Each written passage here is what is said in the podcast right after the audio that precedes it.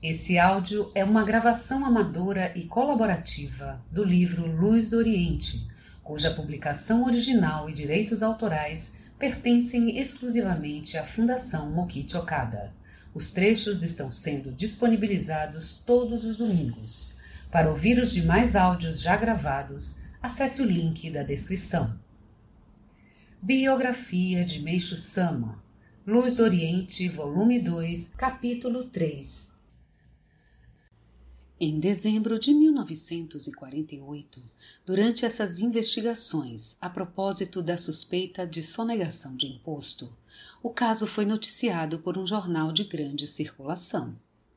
Nessa reportagem, elaborada com base em boatos irresponsáveis e denúncias provocadoras, exagerava-se absurdamente os bens da Igreja, dizendo que eles alcançavam 2 bilhões a 3 bilhões de ienes Desde então, começaram a aparecer repetidamente nos jornais artigos onde se dizia que a Igreja enganava pessoas inocentes, aproveitando-se de sua infelicidade para obter lucros exorbitantes. E não foi só isso. Faziam-se distorções dos ensinamentos de Meixo Sama e publicavam-se notícias espalhafatosas, ridicularizando o Jorei e a agricultura natural. As críticas em relação à Igreja começaram a aparecer não só nos jornais, como também no rádio. Na cidade de Takayama, situada no estado de Guifu, foi realizada no dia 1 de março de 1949 uma gravação de opiniões colhidas ao vivo. Nos dias 3 e 5 do mesmo mês, ela foi transmitida a todo o país por uma emissora com o título de Superstição e Religião. Entretanto, o conteúdo desse noticiário era injusto. Do começo ao fim, tratava-se o assunto de forma sensacionalista, dando-se a entender que a igreja estava enganando o povo mal informado. Os participantes constituíam um grupo reunido propositalmente por pessoas que não gostavam da igreja. Entre eles havia fiéis corajosos que falavam abertamente sobre os milagres do Jorei. Mas por estarem entre pessoas ousadas, sua voz se perdia no tumulto. Pouco tempo depois, em frente à estação ferroviária de Nagano, em Shinshu, foi realizada outra gravação de opiniões colhidas ao vivo, desta vez sobre o tema O homem pode ser salvo através da religião? Como acontecera na vez anterior, o grupo envolvia pessoas críticas, cheias de revolta e hostilidade. Tais programas, em síntese, eram planejados de antemão, de modo a dar a impressão de que a Igreja Canon do Japão era uma religião supersticiosa e trapaceira que enganava o povo. Nesses noticiários propiciaram o aparecimento de muitos extorsionários e chantagistas que sonhavam com os bens da igreja, publicados nos jornais. Era frequente eles visitarem o solar da Montanha do Leste, levando notáveis cartas de apresentação. Sobre o assunto, Meixo Sama escreveu: É interessante que existem chantagistas do tipo afável e do tipo ameaçador. O primeiro é muito dócil e mostra-se leal à igreja dizendo que certa entidade planeja colocá-la em má situação, que está confundindo os membros e outras coisas do gênero. Fazem hábeis roteiros e exigem somas para promover campanhas. São bons atores, e se estivermos desprevenidos, somos enganados. Mas os mais numerosos são aqueles cujo método consiste em fazer ameaças, como por exemplo, o alto comando e o poder judiciário estão providenciando o fechamento da igreja. Vou levá-lo à força, mandar revistar a casa e destruir a igreja. Vou mandar prender todos, inclusive das filiais, etc. Ultimamente têm aparecido os que se aproveitam do nome de membros do Congresso e até do Partido Comunista. Os mais preguiçosos atuavam junto aos jornais, à polícia e às tropas de ocupação, através de cujo poder queriam pressionar a igreja. O método utilizado era o ataque escrito por meio de hábeis denúncias. Os jornais não conseguiam discernir a verdade e erroneamente reconheceram o conteúdo dessas denúncias como fato real. As autoridades, deixando-se levar por esses planos, partiram para as investigações. As investigações da Criminal Investigation Division das tropas de ocupação os planos traçados através das denúncias manifestaram-se em forma de inspeção das instalações da igreja pela Criminal Investigation Division das tropas de ocupação no dia 25 de agosto de 1949. Nesse dia, por volta das 21 horas, Meixo Sama estava fazendo caligrafia a pincel no Rio, quando de repente lá fora soou um disparo de revólver. Um dedicante foi até o hall de entrada e deparou-se com soldados das tropas de ocupação entrando na casa empunhando pistolas. Sem que se soubesse o motivo, por tratar-se de algo inesperado, Meishu-sama e Yoshi foram levados ao Kanzan-tei, solar da contemplação da montanha, e as demais pessoas foram reunidas no Sonrio. Em seguida, os soldados retiraram o forro do teto, removeram as pedras do jardim e realizaram uma inspeção completa com detector de metal. Mais tarde soube-se que esse acontecimento tinha por base uma denúncia enviada às tropas de ocupação, segundo a qual a igreja escondia materiais preciosos, como barras de ouro, platina, diamante, etc. Contudo, apesar das buscas minuciosas, nada disso foi encontrado. Muito pelo contrário. Depois que os soldados se retiraram, verificou-se que alguns objetos, entre os quais obras de arte e artigos pessoais de Yoshi, haviam desaparecido. Cerca de dois meses depois, num tom respeitoso, mas firme, Meishu Sama foi pedir ao comandante da Criminal Investigation Division das tropas de ocupação que investigasse aquele caso. Entretanto, os objetos perdidos não apareceram. Na atitude de Meishu Sama, que não cedia nem um passo para o que estava errado e mantinha-se firme mesmo ao lidar com as tropas de ocupação, cujo poder na época era absoluto, podemos ver que ele era uma pessoa que não se deixava intimidar. No dia 21 de setembro, quase um mês após esse incidente, foi publicado o seguinte artigo no jornal Nihon Tribune. A Igreja Canon do Japão era objeto das nossas investigações desde janeiro, devido a problemas relativos à sonegação de imposto de renda, contribuições para partidos políticos, fundos e atividades políticas, posição pela qual temos que aplicar-lhes as leis exigentes. Havia também contra ela difamações provenientes de outras organizações religiosas, mas ficou esclarecido que o caso não era nada daquilo que se alardeava. Como não se colheram provas suficientes, as investigações foram encerradas. O tratamento através do Jorei e do cultivo sem fertilizantes talvez possa constituir um problema pelo seu caráter antissocial. Como, porém, isso não é de nossa alçada, não podemos considerá-los como problema, desde que os fiéis tenham uma compreensão elevada sobre isso. O conteúdo desse artigo favorecia a Igreja, mas ao mesmo tempo mostrava que sua doutrina e as atividades nela baseadas eram objetos de muitas críticas por parte da sociedade. Além dos problemas relativos às finanças, o Jorei e agricultura natural também foram objetos de equívocos e difamações. Hoje, finalmente, as limitações e as falhas da visão científico-materialista começam a ser levantadas, e a harmonia e o poder da natureza começam a ser aceitos com naturalidade.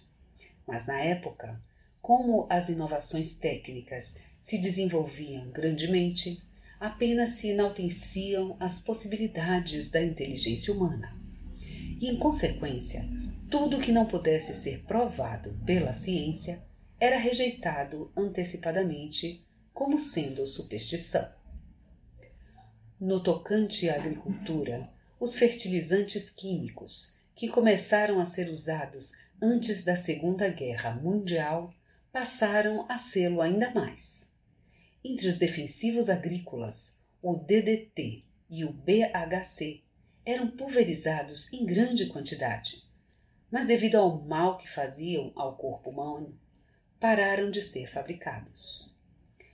Todavia, como naquele tempo, os tóxicos contidos nos fertilizantes e nos defensivos agrícolas ainda não se manifestavam, só se enalteciam os bons resultados obtidos com a utilização dessas substâncias.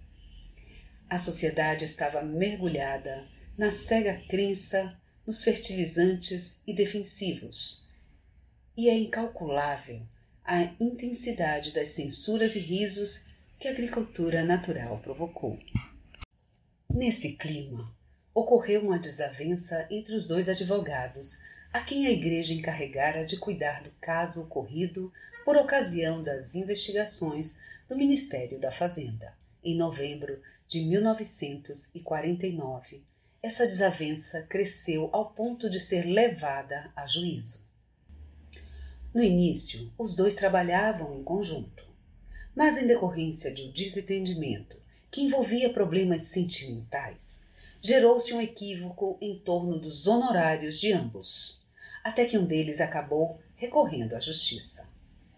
Esse protesto chegou ao conhecimento de um jornal e foi noticiado espalhafatosamente na edição matinal do dia 20 de novembro, com as seguintes manchetes: Grupo Financeiro Igreja Canon, grande sonegador de impostos, 4 milhões e meio para abafar o caso. Advogados brigam pela partilha de honorários e o caso é levado à justiça. As investigações relativas à suspeita de sonegação de impostos e os fatos ocorridos até o final do caso foram noticiados de maneira terrivelmente distorcida. Desde então, as críticas à Igreja, partidas dos mais diversos periódicos, aumentavam cada vez mais. No dia 14 de dezembro, saiu um artigo exagerando desmedidamente os fatos e até contendo difamações infundadas. No dia 31 de dezembro, no número 42 do jornal Ricari, Meixo Sama publicou um artigo de protesto contra esses noticiários. Eis o artigo. O jornal X infringe a ética do jornalismo. Como diz o adágio, quanto maior a árvore, mais sujeita ela estar aos ventos. Assim, com o surpreendente crescimento de nossa Igreja, começaram a surgir muitas calúnias e difamações contra nós, por inveja ou por outro motivo. O jornal X, que se considera e é considerado um grande jornal, apesar de ter sido refutado três vezes pela nossa Igreja, publica novamente na edição do dia 14, espalhafatosos artigos cheios de maledicência, o que só podemos interpretar como feito intencionalmente. Não podemos deixar de ficar abismados com a falsidade do seu conteúdo, nem tampouco de nos preocuparmos com a influência maléfica que um instrumento público, como é o jornal, causa ao tomar tal atitude.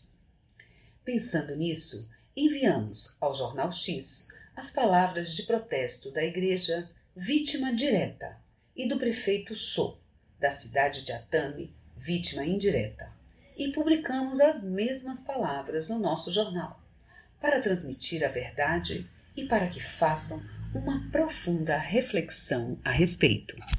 As autoridades suspeitavam da Igreja por causa de denúncias que vinham recebendo há muito tempo. Em agosto de 1949, agentes da Criminal Investigation Division das tropas de ocupação foram revistar a casa de Meixo Sama.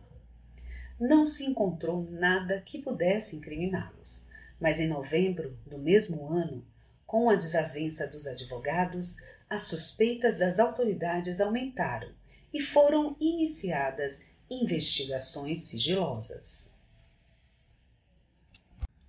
Capítulo 4 Evolução e aperfeiçoamento Construção e destruição A instituição da Igreja Messiânica Mundial.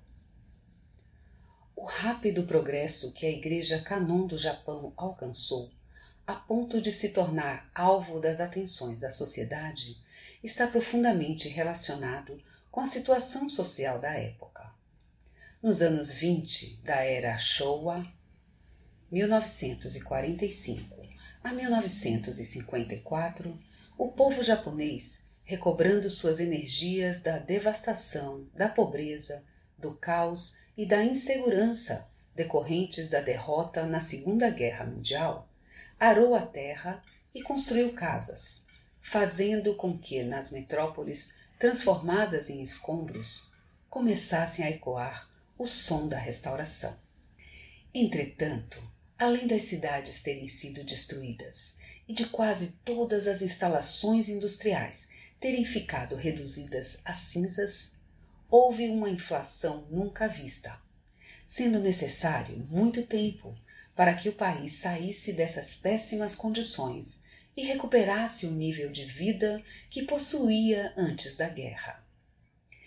Em 1952, com o Tratado de Paz de São Francisco, teve fim a época de ocupação e o Japão recuperou seu direito de nação independente. Havia, porém, uma grande disputa dos poderes políticos entre esquerdistas e direitistas, e os conservadores reformistas travavam uma luta partidária dentro de seus próprios campos, de modo que a situação política apresentava-se extremamente conturbada. Dentro desse caos, o que fez o país se erguer foi a guerra na Coreia, estourada em junho de 1950, em frente ao arquipélago do Japão. Ironicamente, essa guerra serviu para favorecer a reorganização da economia japonesa. Se olharmos apenas a posição do Japão, poderíamos dizer que foi como chuva em época de seca. Ela serviu ainda para despertar a atenção dos japoneses e dos demais povos para a tensão que existia no Extremo Oriente, local de disputa entre o comunismo e o liberalismo, fazendo com que todos começassem a se conscientizar da posição extremamente importante que o Japão ocupava na política internacional. Como resultado, apressou-se o acordo de paz entre ele e os países das Nações Unidas, especialmente os Estados Unidos, sendo antecipada a reconquista dos seus direitos e o seu retorno à sociedade internacional. As lutas na Península Coreana tornaram-se intensas e o mundo começou a temer que elas se transformassem na Terceira Guerra Mundial. Felizmente, o pior foi evitado, mas a Coreia teve a infelicidade de se dividir em República da Coreia e República Democrática Popular da Coreia. Na revista Chijiyo Tengoku, de janeiro de 1950, Meishu Sama escreveu: Finalmente entramos no ano de 1950. Para as pessoas comuns, é um ano como outro qualquer. No nosso ponto de vista, é um ano muito importante, porque corresponde a um nó no desenrolar da transição do mundo da noite para o mundo do dia, preconizado por nós. Como que comprovando essas palavras, naquele ano ocorreram fatos importantes dentro e fora da igreja. Em janeiro, faleceu Isai Nakajima, grande discípulo de Meishu Sama. Dia 4 de fevereiro, dia do início da primavera, foi instituída a Igreja Messiânica Mundial. Em abril, houve um grande incêndio que destruiu a maior parte do senho de Atami. Em maio, a sede provisória da igreja, localizada no bairro de Shimizu, também em Atami, o Rekion-so, residência de Meishu-sama, situada no bairro de Minaguchi, na mesma cidade, e outros prédios foram revistados inesperadamente. Pouco depois, o próprio Meishu Sama foi preso. No período em que esteve detido, ele teve uma experiência muito importante relacionada à sua própria qualificação divina, conforme será referido posteriormente. Um mês após esse fato, eclodiu a Guerra da Coreia. O dia 4 de fevereiro de 1950 foi uma data muito importante na história de nossa igreja. As duas organizações independentes, Igreja Canon do Japão e Igreja Miroko do Japão, que durante mais de um ano e três meses vieram funcionando como as duas rodas dianteiras da obra divina, foram dissolvidas e unificadas, passando a constituir a Igreja Messiânica Mundial.